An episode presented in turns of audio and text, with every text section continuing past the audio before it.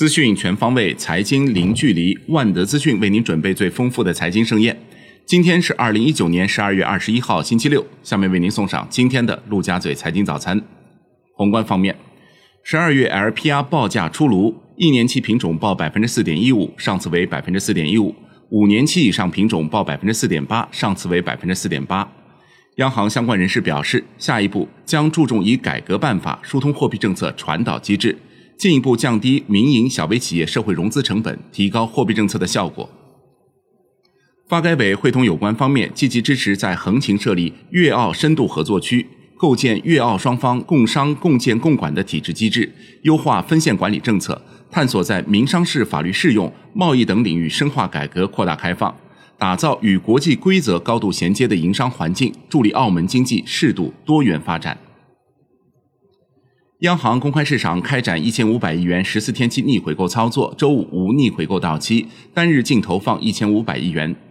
Wind 的数据显示，本周央行公开市场有五百亿元国库现金定存和两千八百六十亿 MLF 到期，并进行了六千三百亿元逆回购操作和三千亿元 MLF 操作，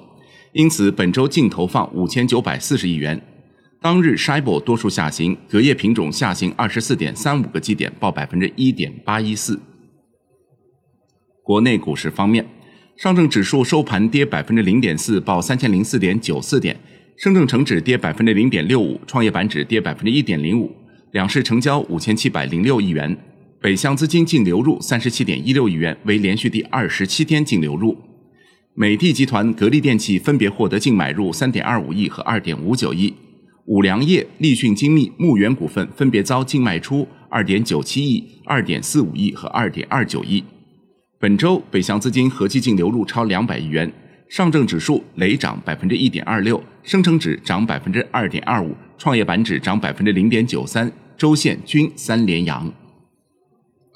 香港恒生指数收盘涨百分之零点二五，报两万七千八百七十一点三五点，本周累计上涨百分之零点六六。恒生国企指数涨百分之零点四，周涨百分之一点七七，全日大市成交上升至九百三十四点二亿港元。前一个交易日为七百九十二点七亿港元。中国台湾加权指数收盘跌百分之零点五，报一万一千九百五十九点零八点，周涨百分之零点二六。证券法修订草案四次审议稿主要内容包括：突出强调投资者权益保护，特别是中小投资者权益保护这一主线；从改革证券发行制度、规范证券交易行为、强化信息披露要求。加大投资者保护力度，健全多层次资本市场体系，大幅提高证券违法成本等方面，对修订草案进行了修改完善。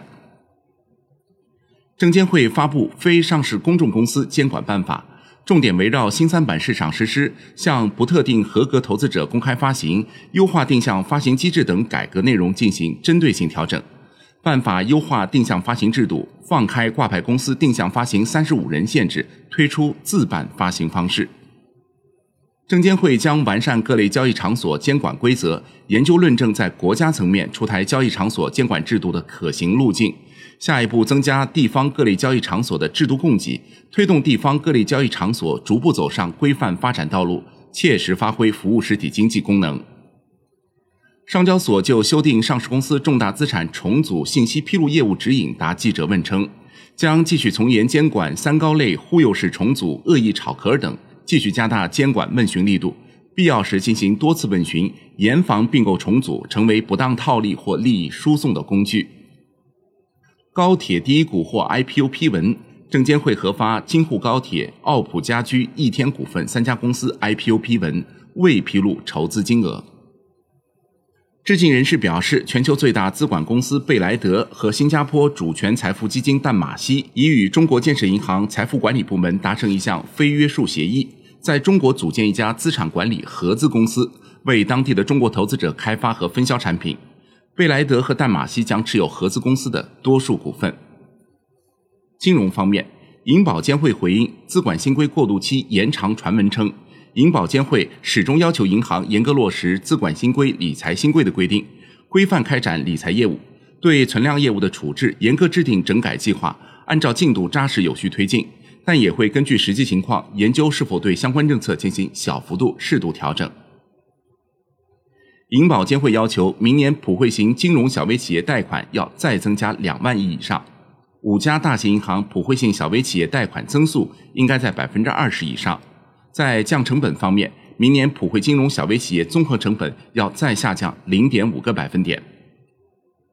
首家外资控股理财子公司获批筹建。银保监会批准东方汇理资产管理公司和中银理财有限责任公司在上海合资设立首家外方控股的资管公司，其中东方汇理公司出资占比百分之五十五，中银理财占比百分之四十五。楼市方面，广州黄埔区放松人才购房政策，在黄埔区连续工作半年以上的各类人才不受户籍限制，在区范围内购买一套商品住房。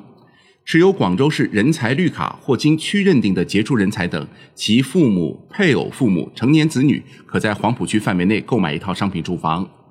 港澳居民在黄埔区内购买商品房，享受与广州户籍居民同等待遇等。海外方面，美国第三季度实际 GDP 年化季环比中值增长百分之二点一，预期增长百分之二点一。十一月公布的修正值为增长百分之二点一。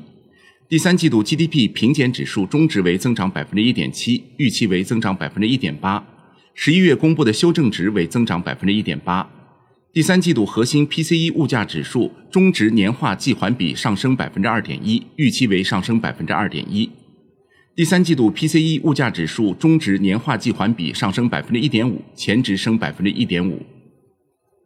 英国下议院议员们以三百五十八票对二百三十四票的结果，通过了约翰逊政府的脱欧协议法案。这意味着英国将结束持续三年多的不确定性，于二零二零年的一月三十一日脱离欧盟。国际股市方面，美国三大股指再创收盘新高，纳指录得八连涨，道指涨超七十点，魏瑞森电信涨超百分之二，领涨道指。特斯拉收涨百分之零点三八，再创历史新高。苹果跌百分之零点二一，波音跌百分之一点六，耐克跌百分之一点零四。截至收盘，道指涨百分之零点二八，报两万八千四百五十五点零九点；标普五百涨百分之零点四九，报三千二百二十一点二二点；纳指涨百分之零点四二，报八千九百二十四点九六点。本周道指涨百分之一点一四，纳指涨百分之二点一八，标普五百指数涨百分之一点六五，录得连续第四周上涨，并创近三个月以来最大单周涨幅。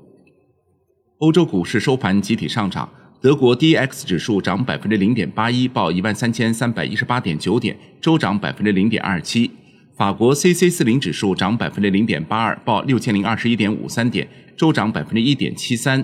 英国富时一百指数涨百分之零点一一，报七千五百八十二点四八点，周涨百分之三点一一。商品方面，伦敦基本金属多数收涨，L M E 七锌、七镍、七铝。七铅收涨，LME 七铜、七锡收跌。债券方面，资金充裕，机构买盘力量涌入，国债期货全线大幅收涨，十年期主力合约涨百分之零点三八，创超一个月最大涨幅。银行间现券成交活跃，各期限品种收益率均明显下行，包括三十年和五十年的超长国债。资金面宽松，隔夜质押式回购加权平均利率跌破百分之一点八。外汇方面。周五，在人民币对美元十六点三十分收盘报七点零幺幺五，较上一交易日下跌三十六点。人民币对美元中间价调升五个基点，报七点零二零，本周累计调升一百三十六个基点。以上就是今天陆家嘴财经早餐的精华内容，感谢您的收听。